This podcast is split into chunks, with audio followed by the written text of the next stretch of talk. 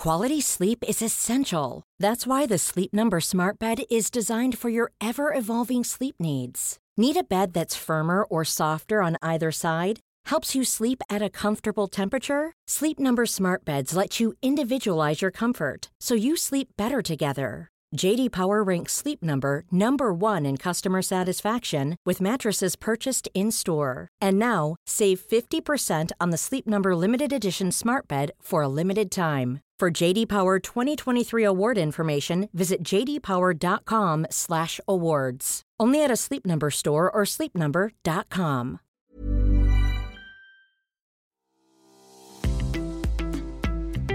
This episode of Fat Mascara is sponsored by BetterHelp. Listen, we all carry around different stressors, big and small. Therapy is a safe space to get those things off your chest. Plus, I can help you develop coping skills that make your life easier. I will give you an example. If you've listened to this podcast for a while, you've probably heard me say it to Jess or to a guest, reframe. Well, I learned that technique from a therapist. Here's an example. Now that I'm a freelance writer and podcaster, I get lonely working from home, and I feel like I'm never going to get to collaborate on projects again. And that's the truth. Reframe, I get to choose which projects I work on, so I'm in control of what I work on, and if I want to collaborate more with others, I don't have to ask anyone's permission. I can just do it. See what I did there? That's reframing. If you've been thinking about starting therapy or are looking for someone to help you process things and give you coping skills, give BetterHelp a try. It's entirely online, designed to be convenient, flexible, and suited to your schedule. Just fill out a brief questionnaire to get matched with a licensed therapist and switch therapists anytime for no additional charge. Get it off your chest with BetterHelp. Visit better help dot com slash mascara today to get ten percent off your first month. That's BetterHelp,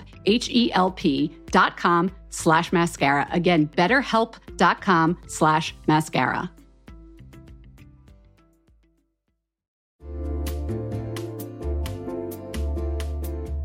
Hey everyone, it's Jen, and I have decided this is going to be the summer of uniform dressing.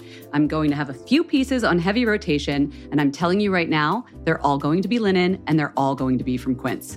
I don't know why I'm going so hard on linen right now, but it just feels right. And Quince specializes in timeless pieces made of premium fabric. And the best part is that all the Quince items are priced fifty to eighty percent less than similar brands. They have premium European linen dresses, blouses, and shorts from thirty dollars. I am personally very into the one hundred percent European linen pants. They're cropped and easy. There's even a cute pinstriped version. And when I wear them, I look like I just stepped off a yacht. Do I have a yacht? No. Do I know what yachters wear? No, but that's the vibe. The linen pants come in sizes extra small to three X, and they're less than forty dollars. Okay, like ten cents less. They're thirty-nine ninety. But the quality is excellent, and they wash really well. How does Quince do it? They cut out the cost of the middleman and pass the savings on to us. Plus, Quince works with factories that use safe, ethical, and responsible manufacturing practices and premium fabrics and finishes. Get warm weather ready with Quince. Go to quince.com slash fatmascara for free shipping on your order and three sixty-five day returns. That's quince dot com, Q U I N C E, quince dot com slash fatmascara to get free shipping and three sixty-five day returns. quince dot com slash fatmascara.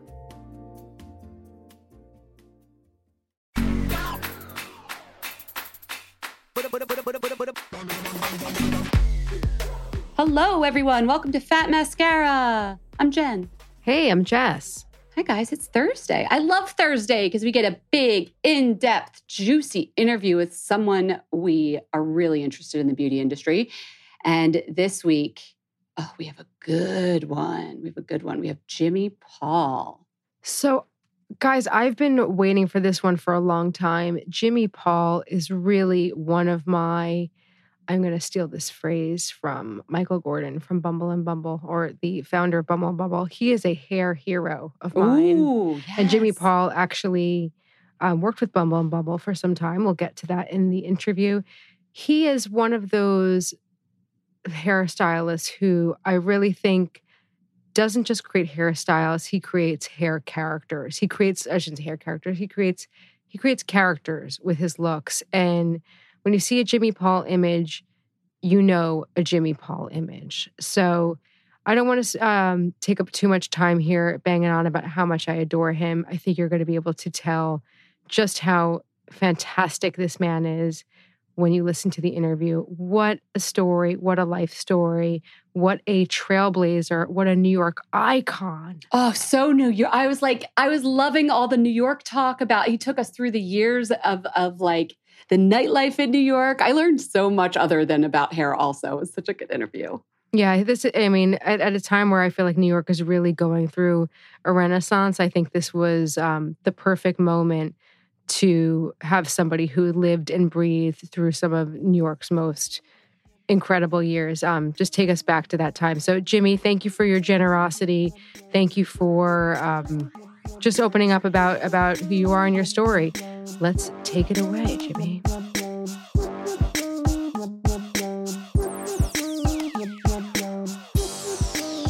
Jimmy, Jimmy, Jimmy, uh, thank you so much for coming to Fat Mascara. I really, you know, you're just such a, an, an awesome, you know, person. You've got such a great story. And I really want our listeners to, you know, say, start from the beginning. But I want to know, like, just more about who you are. You know, they can, if they're not already familiar with your work, I, I urge everyone to go check out your Instagram. Um, it's at, just at Jimmy Paul. Is it at Jimmy Paul N Y C? Or is it at Jimmy Paul? Just, Jimmy Paul Hair. Oh, Jimmy Paul Hair. Okay, sorry. Yeah, I, I follow okay. you, so I just you you just come up. But do check out Jimmy's work and just be razzle-dazzled by the beauty and the theatrics. But I want to get to know who you are a little bit more, like, you know, as, as a human. So tell us, where did you, where did you grow up?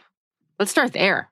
Okay, I grew up in a little town called Swissvale, and it's outside of Pittsburgh, Pennsylvania. It's a Sounds little, little. Uh, a little steel mill town, like that's sort of the foundation. People moved there that worked at the local steel mill. So the whole town was sort of related to the steel mill. so, and all my ancestors worked there. And my mom uh, was a hairdresser, is is a hairdresser. She's retired. But do you guys talk hair when, we do, when you come we do. home? We We talk hair and beauty, and uh, my mom always wants to know, like, what supplements I'm taking or what, uh, if I'm on a new diet or found any new food. Like, yeah, we talk about stuff like that. Yes, absolutely. So yeah, you, you've definitely, you know, talked about your mom as an influence, yes. you know, in, in your work and in other articles, and, you know, you post photos of your mom on True. your Instagram. Can you talk a little bit about your mom as an influence in your work, or just kind of who you are? Yes, uh, you know, like a lot of people, I had, I grew up in um, a mostly single mom, single parent home. So I believe that, you know, my mother was uh, super important to me because that's how I, instinctually how I was surviving. This was the person who was, uh, you know, helping me to uh, be alive. And so I think what happened was that She made a, my mother became a very big influence in me, on me. Um, and one of the things that I loved was watching her get ready mm. and the empowerment I saw in that. And uh, it was a real, and the joy that she got. And then I remember that she would get happy when I would be happy with how she looked, you know, like I, it was a kind of a mutual uh, joy of, of just my childhood. Did she, was she an influence on you then deciding to like make your way to New York and become a hairdresser? I'm sure she didn't want little Jimmy to leave her side. well, yes. Well, uh, I kind of, um, I was a very, very good little boy. And then by the time that I got to adolescence, that kind of flipped, and I became like a, I guess a kind of, to me, maybe not to anybody else, but more of like a bad kid. And I started to uh, be defiant and start to become uh, into alternative kind of music and things that my little very, very conservative blue-collar neighborhood, I became like somebody from Mars, right? I became mm-hmm. very different. And um, and I became interested in um, uh, you know, very cerebral, like uh, very uh, bedroom culture. Like I stayed in my room and I looked at magazines and I watched television and I, I was, you know, I had interests that the other kids didn't have. And so it was very weird. And also, uh, you know, I looked like a girl and uh, people, you know, I got, I went through that whole thing of being made fun of and, and being an uh, outcast. So I became, as a reaction to that, I guess, I became quite defiant and I pushed it and I, you know, uh, dressed up more and I, you know, and, and so I think that, um, it was almost like I had to move. Not quite, mm. but it was yeah. almost like, you better get out of here, else you're going to get in trouble. Did you go right to New York or where'd you? No, I tried San Francisco first because a, okay. a girlfriend of mine, there was a little music scene in Pittsburgh that was very influential. It's like in Pittsburgh, one of the exciting things about it is it's a college town. And so um, I gravitated towards the college town out of my neighborhood, which was pretty convenient on the bus. And I was hanging around like this, uh, like new wave punk rock shows and, and things like that. And I met some, I made some friends, which wasn't so easy in my little high school town kind of thing. So I had some great friends, including the uh, hairdresser, Luis Angelo. We went to high school together. Maybe uh, he's also uh, does the same kind of work as I do. And he's brilliant. And um, so he was a great friend and we shared a lot of these kind of things of uh, being different in our small town. And then we both eventually moved to New York and worked uh, in the fashion business doing hair, which is, of course, just mind-blowing that that happened. Mm-hmm. When you were in San Francisco, were you doing hair or that? No, no. So I was on this little music scene and I made friends with this great woman named Gail. And I... I had just graduated from high school and I just knew that I didn't, I didn't know what I wanted to do, but I knew I wanted to get out of town. And Gail was moving to San Francisco after graduating from college. And she said I could come. So I, went, I've, I've I got went. to jump in. I've got a question. Okay. Was your, was your mom like during this time? Cause I, I know how hard that type of, you know, time is. And And I get the whole bedroom culture thing and the, you know, alternative music thing. Like, at this point, were you kind of like, get away, mom? Or was your mom like, I see you, honey, like, you got to do your thing? Like, you know, or were you kind of splitting off from, from her? I think it was a combination. I think that, uh, you know, I don't think my mother had any um, uh, reference for yeah. for me. And I think yeah. that uh, there wasn't the language in this is I'm talking nineteen eighty-two, I think. So or nineteen eighty-one, nineteen eighty-two. So there wasn't that language of, quote, I see you. I think that came out like three years ago. Yeah. yes, yes. There wasn't anything like fluid. Yeah. Or, Mom, I have agency. Um, okay. Yeah. yeah, there yeah. wasn't anything like that. But you know, when we talk now, I get that more. Yeah. That it was sort of like, you have to find yourself. This yeah. isn't the right place. I get it. But it I was just imagine very, that's hard. That was hard. Yeah. It was very hard because it, it, where I'm from, people don't always move away. Um, even there's very few gay people. There's very few, you know, it, it wasn't, It was, uh, I don't know how else to say it, that it was... You I had was, to find your people, yeah. Yeah, I, I was I was very, I stood out and it okay. was a good place to get, get. And also, like I said, I was defiant. I wasn't, um, I wasn't the person I am now. Who's, you know, I, I like to make, you know, I, uh, I like to uh, get things done and be professional. I wasn't that person. So Interesting. I... Uh, Yeah, a lot of a lot has happened between then and now. But so I went to San Francisco not knowing really what I wanted to do besides to go out to nightclubs. So I went to San Francisco. And as you could imagine, that didn't go last very long, you know, going to nightclubs and trying to figure out like go, what kind of work I could do. So then um, shortly after, I, I moved to New York. And um, I got involved with the nightclub scene. This was very important to me from uh, very like kind of mid-teen to uh, I don't know mid to late uh, late twenties was a very very big part of my uh, life and my uh, culture and my community, and um, Uh, the community has remained. Uh, I still, a lot of the people that are very, I'm very close to, I know, I met in those. What, so what were clubs places. Were you going to? Was this every night? What was the vibe like in New York then? Well, I actually, uh, I worked in nightclubs. That's what, eventually I started to work in nightclubs. That became how I survived for a while, off and on. Um, and I worked at, uh, there was a very seminal nightclub in a scene, and it was almost like my school, was called the Pyramid Club, which was mm. quite famous. But at the time, the Pyramid Club, like, I don't know if all nightclubs are the same, but it was really about the managers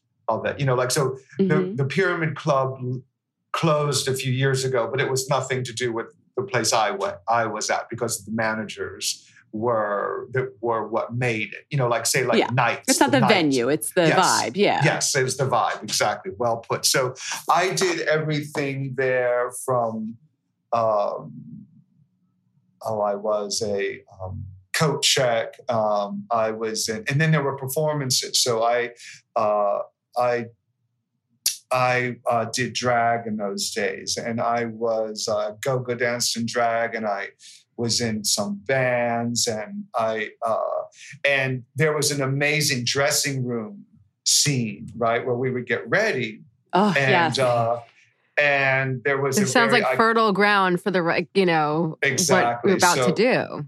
Right. So there was, um, and there was a sense of uh, elders there, and there were incredible uh, performers named Ethel Eichelberger and Augusto Machado, and they were older. I, I don't know. They're much. They were probably much younger, definitely much younger than I am now, but they seemed much older than me.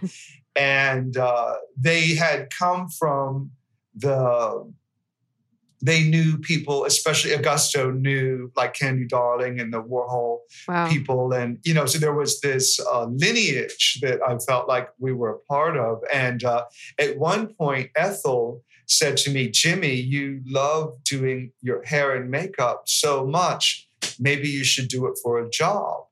And um, it, kind of occurred to me because I wasn't a brilliant performer. You know, like I wasn't getting anywhere. It wasn't really becoming a profession.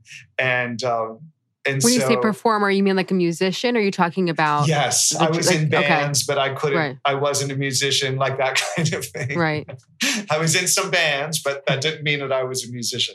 I wasn't. I, I don't think I was very good. And also, we, I would be involved in performances and drag shows and stuff. And of course, it was a blast. But um, and but I don't. I, it was never some kind of thing that I was excelling at. That it seemed like. This is going to segue into a career or a job. You know, I had some fun and uh, I was photographed some, which you may know about, and uh, by Nan Goldin. Yes, yeah. That stuff, that, that, that, that, um, you know, that lasted. But believe me, I, I it didn't, I wasn't on, I wasn't, RuPaul and Lady Bunny both come from that scene. Uh, you know, that's where I met them when they're brand new in New York. And I wasn't, on that trajectory. I wasn't going to be like them. So d- did you want to, so are you saying that you didn't want to keep pursuing drag? Because I heard that you were like a name. Like I've heard of Jimmy Paulette. Right. Yeah. Tell me about Jimmy Paulette. Well, I guess I've never really thought about it that way. I've never really thought of it that way, but it, I felt like there, it, I was sort of coming to the end of that cycle mm. and of doing drag. And, you know, I didn't, I had tried doing some, being in bands, and I had tried performing, and I didn't really feel like I was nailing it. Like it was fun, but I didn't feel like, okay, this is my future and I'm going right. to keep doing this. I didn't feel like, I didn't really feel like I was good enough, to be honest. And, um, but I could tell you the, the story of my name, Jimmy Paul and Jimmy Paulette. Well, because so whenever I went to the Pyramid Club and drag the first night to go-go dance when I had lived in New York for about a month. And I was nineteen. I, uh, because I knew someone who worked there, and I said, could I go-go dance here? And like the drag queens, and they said, yes, come, and, you know, come. And I, so I came, and they, the older uh, guys at the bar for, for that were sitting at the bar said, "What's your name?" And I said, "It's Jimmy." And they said, "You have to have a drag name." And I said, "Oh, I didn't think of that. I don't know." And then one of them said, because someone had made this dress on me made out of tulle, uh, you know, like the tulle, is that how, however you pronounce that? And and I guess it looked French. And they said, "Oh, you look French, uh, Paulette." And I said, "Okay." And um, so, so then my drag name was Paulette.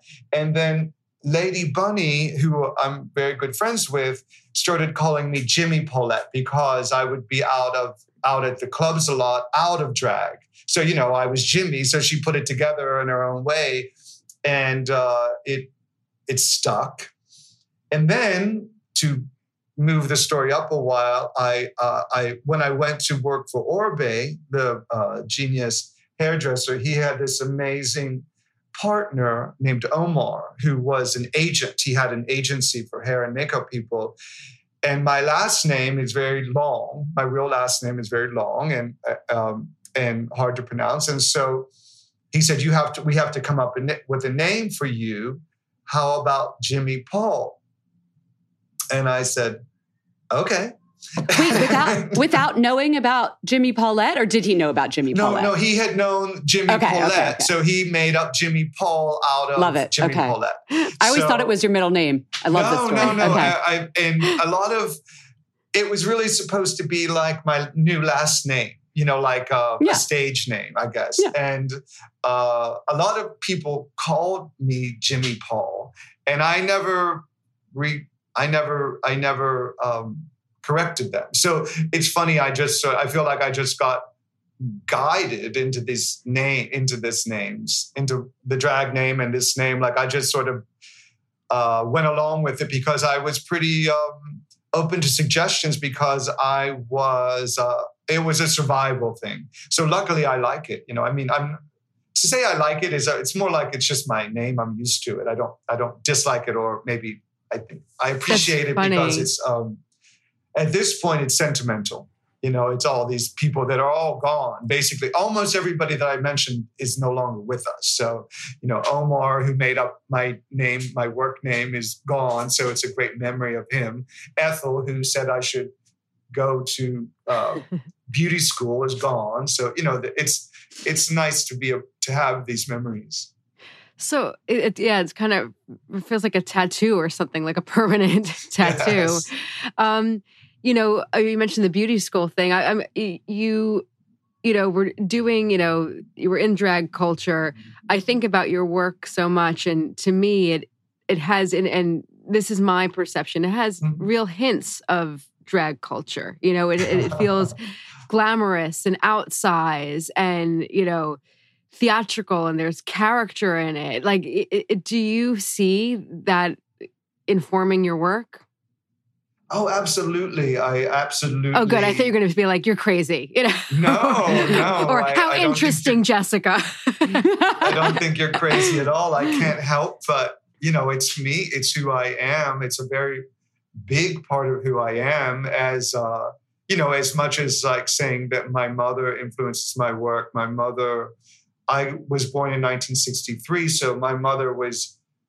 And my mother, the other thing about my mother was that she was very young. She was twenty when I was born. So she was at the height of doing her look and her hair. And so, uh, you know, I seen her go from, you know, bright red uh, beehives to, uh, you know, the Farrah Fawcett look and wearing hair, wigs and hair pieces, and then going into the eighties, uh, early eighties, new wave, new romantic drag thing, and, and you know, and then being obsessed with David Bowie and Ziggy Stardust. So all of that is in my in my uh, imagination, right? It's all yeah. in my. It's all a part of my work. Um, I do think that there is. I'm am sensitive about it because I've been a. Uh, I think that uh, homophobia is a. Um, part of our our lives. And I think that, you know, I think that I'm defensive because if if somebody ever sort of described me as, "Oh, that guy that makes women look like drag queens," like that's something bad. I think that that is, yeah. um, I would be um, uh, the hair on the back of my neck might go up a bit to hear that. But I would accept it because I, I have grown up with homophobia. And so I understand that that's just, that's not going away. That's just part of the world. Has anyone ever said that to you? Yes. People have, you name it, people have said it. So, wow.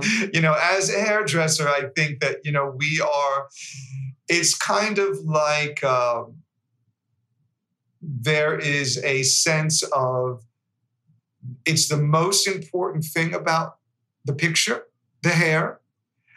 But if, but it's also, if a hairdresser reacts, then that's a, a diva hairdresser. You see what I mean? Like, so the pressure right. is, this is the most important thing.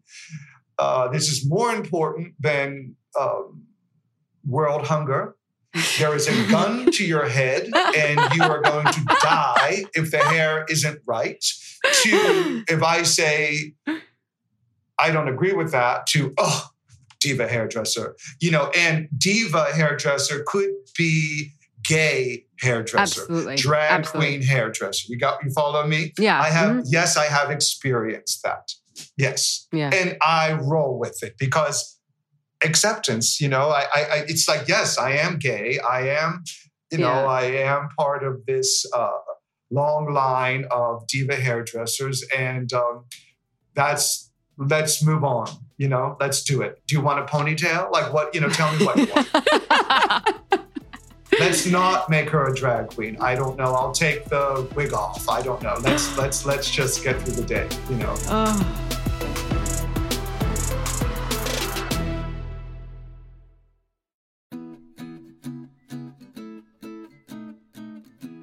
Summer is fast approaching, which means it's shapewear season. Just kidding. It's really wedding season. But I just got an invitation to a wedding in Philadelphia, and guess what I'll be wearing? Honey Love. I'm not sure about the rest of the outfit or the dress, but the shapewear is going to be Honey Love.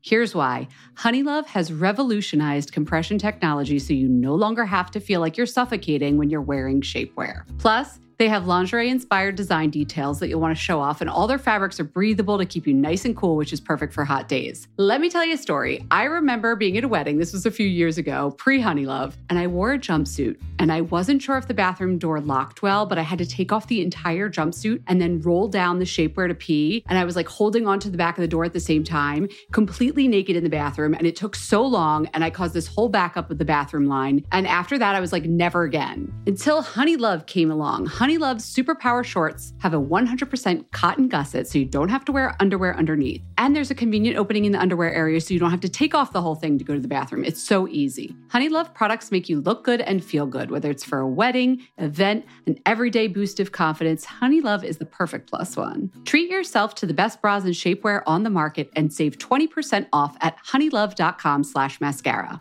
Use our exclusive link to get twenty percent off. That's honeylove.com slash mascara. After you purchase, they'll ask you where you heard about them. Please support our show and tell them we sent you. Honeylove.com slash mascara for twenty percent off. The summer vibes are just getting started, so shape your life with Honeylove.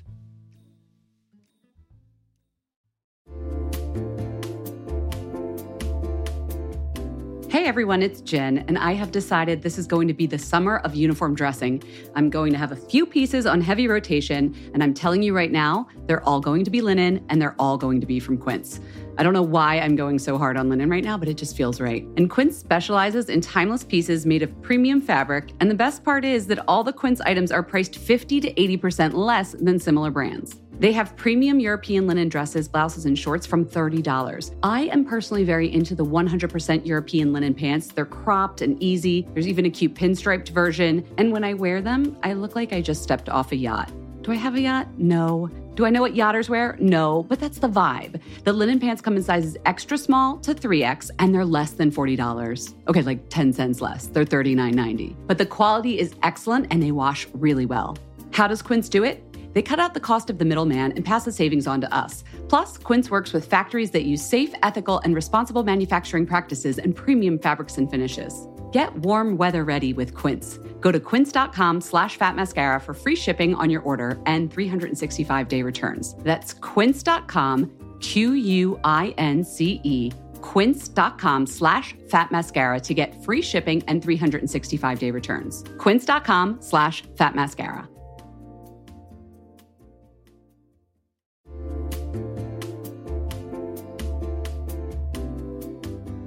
Okay, everyone, I am one of those people who, when it comes to wellness, sorry, but it's got to fit into the pockets of my day. Five minutes here, seven minutes there. When I'm like in the kitchen and I'm microwaving something long, it's got to be convenient. And that is why Aloe Moves works for me. My mindset has changed. The app makes it easy for me to keep my wellness routine on track because they have everything in one place and bite-sized little bits: yoga, Pilates, fitness classes, mindfulness, self-care tips, healthy recipes, so much more. From beginner to advanced, Aloe Moves has the flow or class that's going to fit into your schedule. Their classes range from five minutes to an hour, depending on what you're feeling that day. You know what feeling I'm feeling most days? I'm feeling ten minutes. I've been doing that's Joanna Thompson's, right? That's about it. Yeah. Yeah, that's good. ten minutes. Joanna Thompson does these yoga lattes in ten. One day will be abs. One day will be arms. Today, Jess, is booty day. And we're just going to get it done all in ten minutes. If you're trying to get a good sweat, then you've got to try their award-winning workouts like the sweat-inducing yoga flows or the reformer Pilates workouts without weights. You can also find stress relief with meditations, affirmations, face yoga, gua sha, learn to do dry brushing. How many times have we talked about dry brushing on this podcast? Aloe Moves will teach you how to do it. Unlock your personal wellness routine with Aloe Moves. Go to aloe moves dot com now and use the code mascara twenty for an exclusive thirty day free trial and enjoy twenty percent off an annual membership. That's aloe moves dot com, code mascara twenty. aloe moves dot com, code mascara twenty.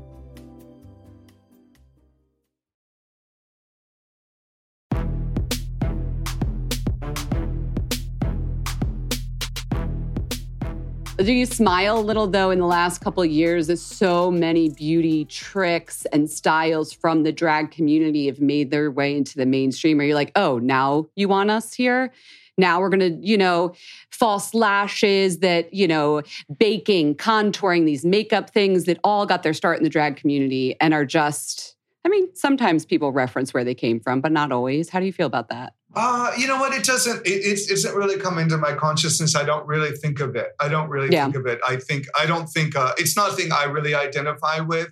Um, I think that the, that uh, my mother wore false eyelashes, and I remember um, them going out of fashion, and me me telling her, "Mom, it's time to stop wearing the false eyelashes." Like the power switch happened, where my mother yeah. was taking my advice, and. Uh, So I think that, um, yeah, I, I don't really identify with the current drag queens. You know, I'll, also, I haven't done drag for over right, thirty right, right. years. So it's not something that's like right in my consciousness. But um, right. if I ever saw, if I ever thought, and to me, it all starts with women, right? I mean, uh, my mother wore false eyelashes and hair pieces and wigs. And so, you know, I, I think of it, uh, yeah, I don't credit drag queens for inventing any of that. But I think if if that's somebody wanted to give anybody credit, that's okay by me. yeah. Can we, so you were, you mentioned that you worked with Orbe. Is that how you got your foot in the door with the beauty industry or or even his, uh, the agent he was working with and you got Omar, an agent? Yes. How'd that, yeah. Yeah, well, that was very early. I had a little bit before that. I, I do want to shout out to, in the nightclubs, I met this great makeup artist named Leslie Chilkes, and I met Orlando Pizza, the brilliant hairdresser, and I met Danilo, who mm-hmm. uh, I was very good friends with. And um, and they were uh, idols of mine. And I, I guess at some point, even though I didn't have any self-esteem, I guess subconsciously I thought, I want to be like them. You know, they are surviving in New York, which was a big part of my desire, was to survive because I wasn't doing great with that. Just, you know, place, home and place to live and, you know, nice clothes and all the things that, you know, nice dinners or whatever, like just mm-hmm. the basics, let's say.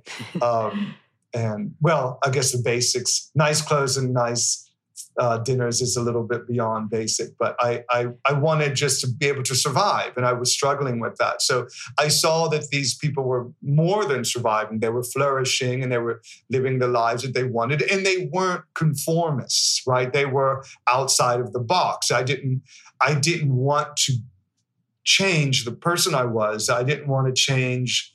I didn't want to become conservative, right? I didn't want to like, mm-hmm.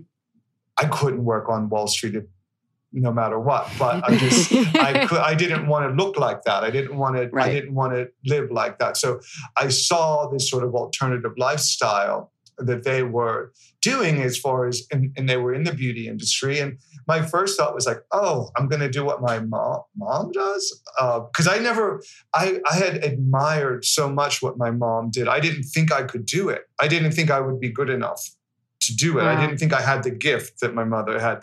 She approaches hair in a very different way than I do and almost mathematical. And that's not the way my mind works. So uh, it it was a very tentative start. When I, and the only reason I got to go to beauty school was at the time, you could get a grant and a loan uh, in New York City to go to beauty school. So basically, like I went in completely broke and started the next day, which I don't know if that I was exist. About to say, does that exist anymore? Like, I doubt it. I doubt it. And uh, and so, and only because I lost all my I D, I got a grant and a loan with a social security card. So just to, like just for context, mm-hmm. it was a very different time. And uh, so I, um, when I went to beauty school, I I I didn't do well. I didn't, I didn't have the hand-eye coordination, but I, I had a, I had something that people responded to and I could feel that. And so I went to, to work as an assistant in some hair salons. I got fired for the first, from the first one. I got, then I went to another one and it wasn't, uh, and, and all they wanted to hire me to be was a, a colorist assistant. And I was terrible at color. It's quite, uh, again, it's quite mathematical. There's formulas and um, maybe, you know, uh, yeah. formulas and things in color. And I was just terrible at it, but they were nice to me and it was my job, but it really felt like a job. And, mm-hmm. uh, and then I just started to feel more comfortable around hair, which I think is a, something that people don't realize, like just touching people every day and and uh, just the process of that took a few years and for me to get used to and to be able to really look at women and really look at hair and really uh, start to get my hand-eye coordination. None of this stuff came natural to me. Um, you know, like say... Uh, even though I was doing my own hair and all the drag stuff, I just had no, no, no natural ability. And that I got through beauty school was really something. I, I can't believe it. In, in fact, I was terrified to take the test because I didn't think I could do. And there's a, in New York, in uh, all of the uh, states, you have to take a test to mm-hmm. get you uh, a license in hairdressing. It's called the state board test. And I never took I it. I heard there was a finger wave on it, right? Which I could never do. You, you yeah. actually hit on the one thing that I was terrified of. I thought I could never do a finger wave. I could never do a perm. Any of the things that took a lot of dexterity, I was terrified to take. And in fact, I didn't take the test for... Uh, Of quite a few years later. And then I took the test and I didn't do any of that stuff great, but the guy was nice enough to pass me. And I was already working in a salon without a, a license, so which is, I guess, illegal. But uh, I got away with it for a few years. So uh, anyway, then, um, then I started to see these ads in Paper Magazine for Orbe Salon. And I had just started to look at the uh, credits in magazines. So I was really, uh, uh, it was really at the time of sort of the dawn of Steven Meisel. This is maybe nineteen eighty-four, and Stephen Sprouse. And Stephen Sprouse was a huge influence on, on me. I don't want to say just on my hairdressing, on me, period. Like absolutely everything that uh, he represented, I, I uh, just... became like a groupie. And then I would see the name um, um, Steven Meisel attached to him. So I started to look at his photographs and, uh, you know, Terry Toy was a muse and model and she, Terry's trans. And uh, I always identified with that community very strongly. And it really felt like something that um, I felt very close to, as opposed to sort of, uh, you know, like Yves Saint Laurent or even Calvin Klein. Calvin Klein seemed preppy, which I mm. didn't identify with. Yves Saint Laurent seemed like it was very for rich people in a way that I could admire, but I didn't identify with, where mm. um, Sprouse seemed to capture the energy of the New York City street and youth culture. So that was a big influence in, on me. And so in the uh, paper magazine, which I loved, it had uh, these ads for Orbe Salon.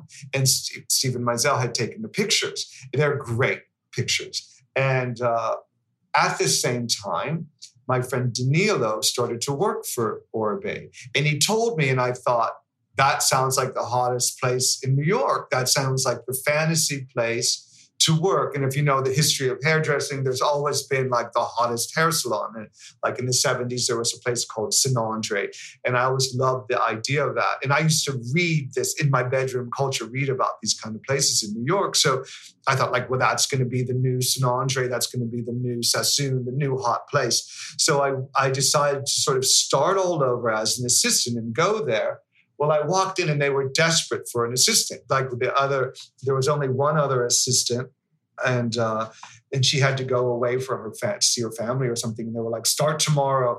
And it was just one of those magical things. And that I and I said, "Oh, I know Danilo," and that's all that they really needed. And uh, and so I just got taken into this family. And like I said, uh, eventually Orbe. Um, Omar made up my name. And uh, then a little while later, this uh, woman I knew from the nightclubs named Susan Price started to work uh, for Orbe. And it was like, oh, I know you. And uh, later on, Susan went on her own. And we be, uh, I went with her, and she's still my agent today. So, and you started booking jobs at the magazines you had loved and were reading, and and fashion shows too, yeah? Yeah, so, I mean, really, it was a combination of being an assistant and then working, uh, doing my own little shoots, which is still, I guess, the way it goes today for new people. But I, I was assisting and assisting uh, Danilo and Orbe on incredible projects like uh, fashion shows and, and, and so on and so forth. More than shoots, I was really assisting more on shows, but Orbe was doing fantastic shows, like, for instance, the Perry Ellis grunge Marc Jacobs show, mm. and, you know, things you like that. You were an assistant that, at that show? Yes, I was. And uh, I'm very proud of that. What did you and, think when you saw the the girls walking out? Were you like, this is the moment, or is it just another show? Uh, well, again, very similar to Sprouse. It felt like this is, I know this. I'm comfortable with this. I know this. So for, and then when I started shooting, grunge was... Uh, I understood grunge. And so it was a uh, a huge catalyst for me, because it, if you know the history, it was, it went from this sort of supermodel glamour to abruptly to grunge. And some of the hairdressers did not make the uh, make the transition. And it just, yeah. it, it in some of them, stopped working. I don't really know why, because I didn't interview them, but they, they, it just wasn't their look. It wasn't their look, and it wasn't something that they understood or liked, maybe. And uh, and all of a sudden, I started to get uh, more and more work. But I do want to say I was very lucky. Some of uh, because Orbe was so hot, you know, so in demand. Uh, the agency that you know. Booking people would call for the agency for Orbe, and then they would say, like, who else do you have if he's not available? So it really went down awesome. The line to baby me. And so I was doing these jobs for, like, um, magazines like Red Book and Working Women and things like that, that which, of course, has nothing to do with what my aesthetic grunge. Was. Totally grunge. or, or and this is actually pre-grunge, so I was still trying to okay. go glamorous. And... uh Because it was all just in a couple of years. It was sort yeah. of like movie stars, uh, forties, sixties, whatever, to grunge, and very quickly. And uh, but it was a great lesson in focus, because one thing that uh, studio hairdressing takes is a tremendous amount of focus, which I had zero. I had no muscle for that, right? I had not developed focusing at all. I was in the clouds. You know, I didn't know anything about focusing on anything. I barely went to, you know, I didn't go to uh, college or I didn't, I, I was, I wasn't uh, that academic. So I, uh, it was the first time I ever had to like be still and stare, and maybe a hair falls out of place and then run in, and you know, all of that stuff. So I, uh, I learned how to do that. I learned how to be on set. I learned how to be, uh, how to navigate the business, and in a way that nobody would see, because people that were, didn't look at the credits of Working Woman or Red Book as much. Stakes were a little lower. Yeah. Yeah. The stakes were, thank you. So it was a great, great thing. And then, you know, then I started to do like front of the book pictures for interview or, or something. And then the, the big first success I had was my friend, David LaChapelle. He didn't, he wasn't the David LaChapelle uh, that you know, but he was, uh, his pictures didn't look like that yet, but he booked me some, because I was very good friends with a guy named Joshua Jordan, who's a photographer, but he, we were all friends from the nightclubs, and Josh was styling, and he got me on some of David's shoots. So what happened was I had a portfolio. And it wasn't just test shoots. It was magazine pictures. So this was also a little, a little successes that, and so then it just sort of snowballed a little bit. And uh, I started to do interesting things. And then the English people all started to come to New York, and, and like Melanie Ward and different English people came, and Guido and, and Dick Page. And then that brought an energy into Uh, into the fashion world. And somehow I was uh, I was okay to them. So I started to work with them. I worked with Camilla Nickerson really early when she came to Vogue. So I'm talking mm. must have been ninety-three-ish. So all of a sudden I was doing baby stuff. Then by then I went to work for Garren. And then that was an entire new education. This you went to entire, work for him in his salon? Yes. Okay. So I had left working for Orbe. I had started being represented by Susan Price. And then I started to work for Garren. And Garren was an, a very different point of view of hairdressing, and a very disciplined that I, again, had no reference for, uh, a very disciplined approach to Uh, a lot of things that was a huge influence on me, and uh, and it very, very, very uh, grateful to all of these um, people that uh, influenced me. But Garren uh, really changed my work ethic and my, again, focus and navigation. These were crucial to hair, to doing it hair. And, like. It seems like all these people just keep on tightening and tightening and tightening the wheel, or like the screw. Yes, that is a really good way to put it. And, and, uh, and you know, I learned so much about hair products and things working for all of them. But Garren, I think what happens is when that, that period from going to an assistant to being on your own is an incredibly fertile learning time, because I knew a lot, but I didn't know a lot. So all of a sudden, because I had some confidence, all of a sudden I started to connect the dots working for Garren. And all of a sudden, when I first started working for Garren on fashion shows, they, I would get everything that I did redone. You know, somebody, Garren would say like, do that, somebody else do that over. And then I went through the process of them saying, give them to Jimmy, give them to Jimmy, mm. give her to Jimmy. And That's then I saw sign. that and I was like, oh. Uh, so it did amazing. It's an amazing thing to have respect from your peers, or from your, uh, what's the people, um, your, your above peers, mm-hmm. what would that, the boss. It was, yeah. It was amazing to have that, um, validation. And it really changed my uh, confidence.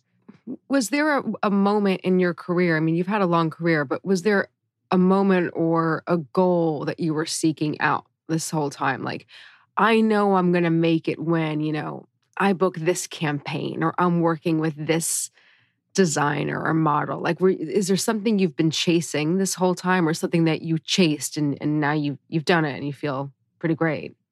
Well, I think that, uh, like I said early on in our uh, discussion, that Steven Meisel was a very big influence on me. So I thought, you know, that would be the ultimate, right? And mm-hmm. uh, and then being around Orbe and Garren, an American Vogue cover, seemed like uh, the ultimate, mm. right? And these two things. And uh, again, absolute magic. Uh I met Steven Meisel, and uh, he became a sort of, um, without saying it, somewhat of a mentor.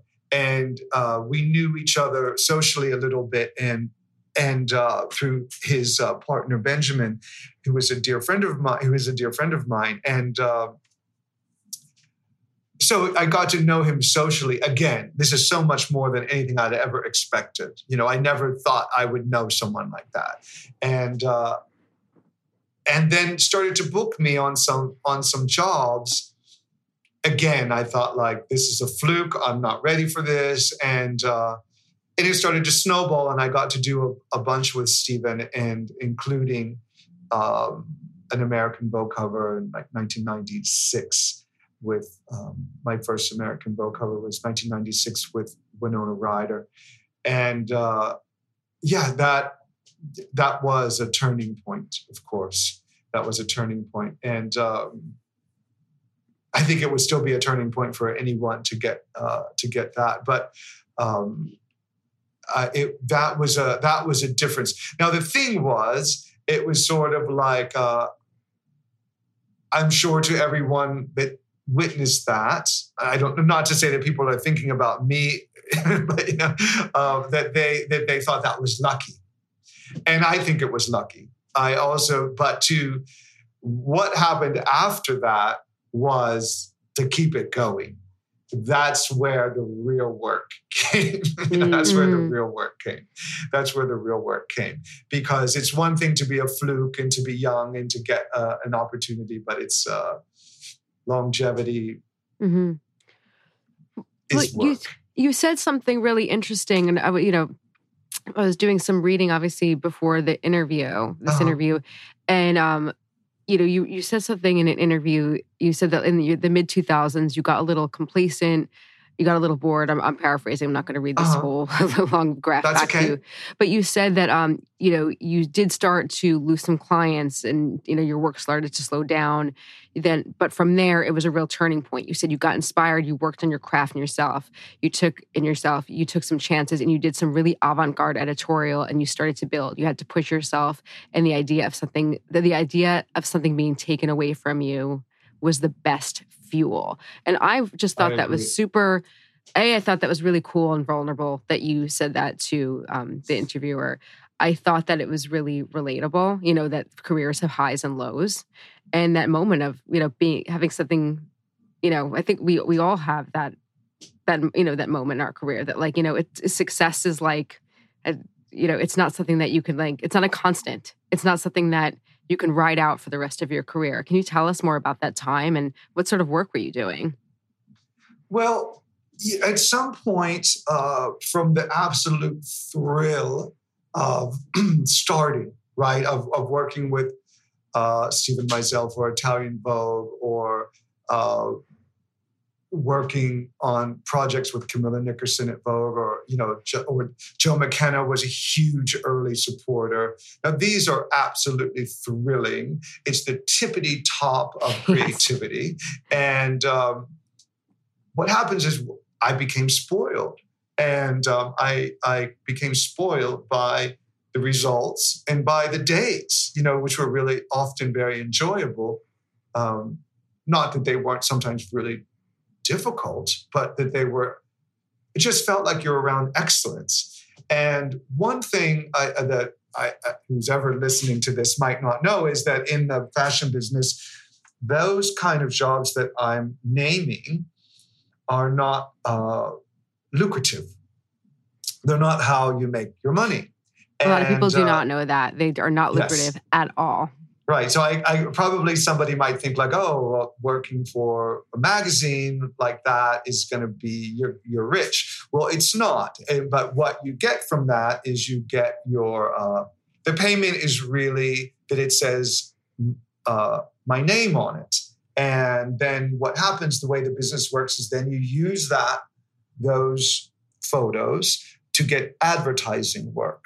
And advertising is a whole nother ball game. There are a lot more people to please. There's art directors. There's um, you, there's a, there's a, there's clients. There's the people that own the companies.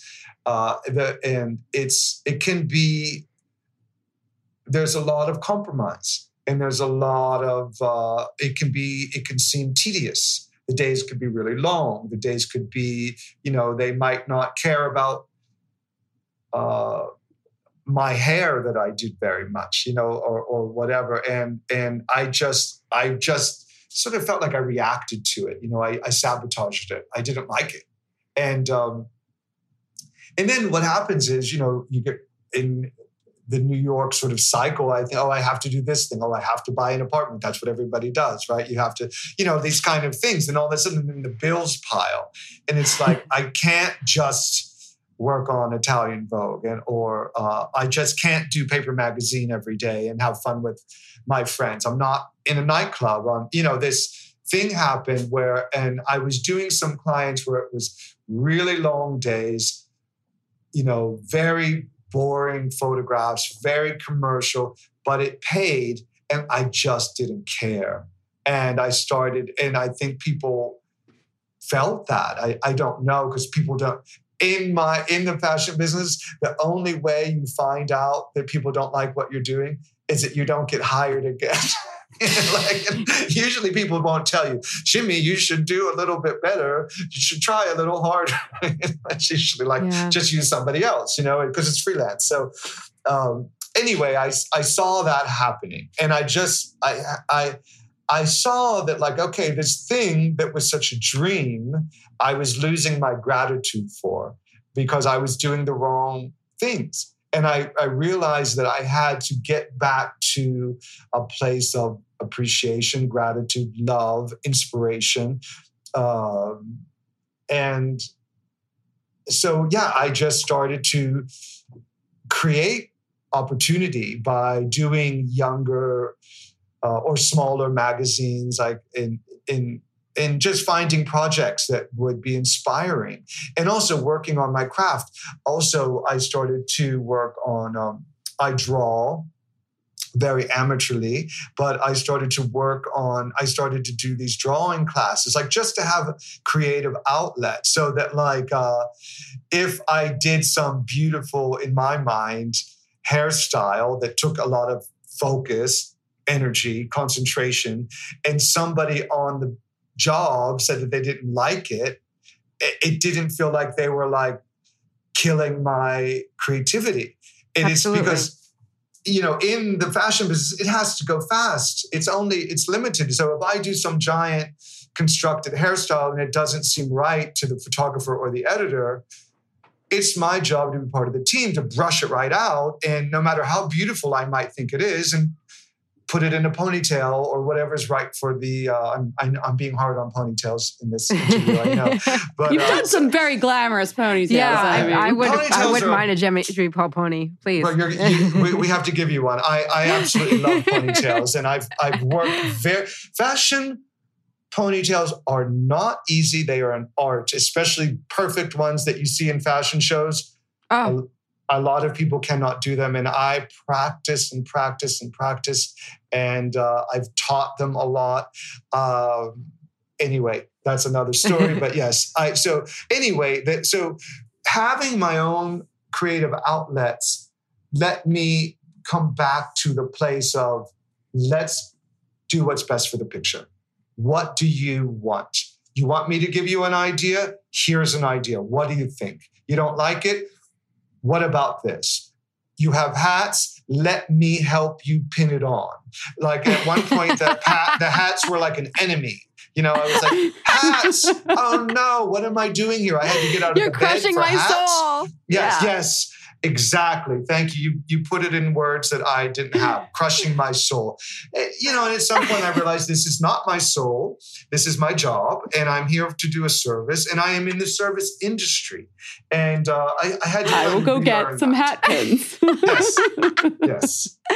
This is like this is. I don't know why this is like hitting me really hard today. This because we've I, both been on set and been in that exact okay, I, I literally, you're going to laugh. I can tell you more about the story another time offline, but I was literally rushing around Gendo's to get hat pins, like like at like seven a.m., like like this time last year. Hat pins. But um, yes. I'm not a hairdresser, but I get your...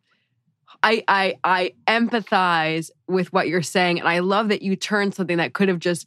crushed your soul. You could have been like, well, nobody wants me, you know, and you uh-huh. could have just like gone off and done, you know, whatever. And instead you were like, no, I'm going to find my creative spirit. And now, you know, you're juggling your cool avant-garde stuff and your big money stuff, but you also do like, you, you've managed to marry them both. Oh my God, have you seen people go look up the stuff that the stuff, the show you did for Moschino with Karen Elson? Holy cow. I mean, that is not like a small potatoes creative endeavor. That is the freaking Jeremy Scott Moschino show. Karen Ellison's hair is amazing. It is not like, there is a hat, but it's not tucked up. It's not hidden under a hat. Like the hair is a main event. So Um, no, it's just you, you, you constantly turn out new tricks. I don't know where you get these new ideas, but I, I think your, your story, and I, I brought up that quote not to like bring up like a, so I'm going to bring up, like bring up a saddled quote. Like, I think that quote is so important for anyone who is feeling kind of like, just like in a rut, or especially like, I think this weird kind of coming out of the pandemic, are we like moment yeah. has a lot of people kind of like just feeling uninspired. So um, I don't know. I, I really think your story is awesome. Thank you. All right, Jen, should we do the F M five? We do a little like personality, like dig deep kind of speed round of questions. Are you up for it, Jim? Yeah, Anything, just a speed round. Yes. It's yeah, it's light, okay. It's quick, it's fun. Whatever you want. What's the first uh, beauty or grooming product you remember falling in love with? Little Jimmy watching Mom, maybe? uh, Gina Gina Tay. It's an after... Gina Tay. Oh, yeah. yeah. An after bath splash. The splash yeah. with the yellow jar, with the black... Yeah. Of course, of course. I haven't heard that one in a while. Um, if there's one rule you wish everybody would follow, what would it be? Uh, to have empathy for everybody that's on set. I like the ending. It's on set. I, I thought, I thought it was just about like just empathy. No, I... I, think, oh, I thought we were talking about work, but... Yeah. No, no I love it. That's great. I think that's great. Okay, uh, what's your favorite indulgent snack? Chocolate. And what's the most played song on your playlist right now? Or ever? Um, I love old... old kind of obscure disco and that, so it always changes, but uh, there's a song that I've been playing lately called, uh, I forget the name of it, but uh, I love all that kind of stuff, or, or some stuff from my childhood, um, but I love old disco, and uh, I love uh, this singer called Viola Wills. I love uh, stuff that's sort of like, it just, it just conjures up stuff from uh, a particular time in my childhood. I love that kind of, I find it very mm. comforting. Yeah. Um, if there was to be a movie made of your life, meanwhile, I feel like we just did the audio version of the movie of your life. I love that. I I, I want to see it. I want to yeah. see the movie of so, your okay, life. So, okay, let's vision, there's going to be a movie made of your life. Who should narrate it? Linda Evangelista. Of course. She's a Fat Mascara former guest. Yeah, so we'll just call she's her. She's a beautiful voice. I'm sure you guys are like, tighter than we are with her, so yeah. In my she's, dreams. She's yeah. got such a breathy voice. It was so nice. Just because of her, because she's a hero. So I, I just, it was just my uh, first instinct. Oh, no, nice. I think that's the way you should go with it. So we'll make sure that's noted in a movie of your life that will come out. Um, this was so awesome to catch up with you and hear some of the stories of how you got to where you are in your career. Thank you. More to come. Oh, Jimmy, thank you. This is great.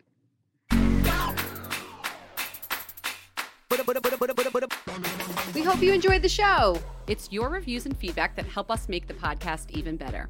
Head over to iTunes to rate and review us, or email your thoughts to info at fat mascara dot com. We also want to answer your beauty questions and hear what products you love. To share a Razor One product review or to ask a beauty question, email us at info at fat mascara. If you send it as a voice memo file, we can even share your voice on the podcast. You can also do that by leaving us a voice message. Our phone number in the United States is six four six, four eight one, eight one eight two. Thanks so much for listening. Hey, y'all. Darius Rucker here. You know, a lot of people ask me, what inspires your music? And one of the big things is a strong sense of place. That's why I love my home state of South Carolina and want to share the awesome things it has to offer. From the beautiful mountains down to the sunny coast, it's got it all. Not to mention two of my personal favorites, great golf and amazing food. Come see why I love this place. Visit discover south carolina dot com.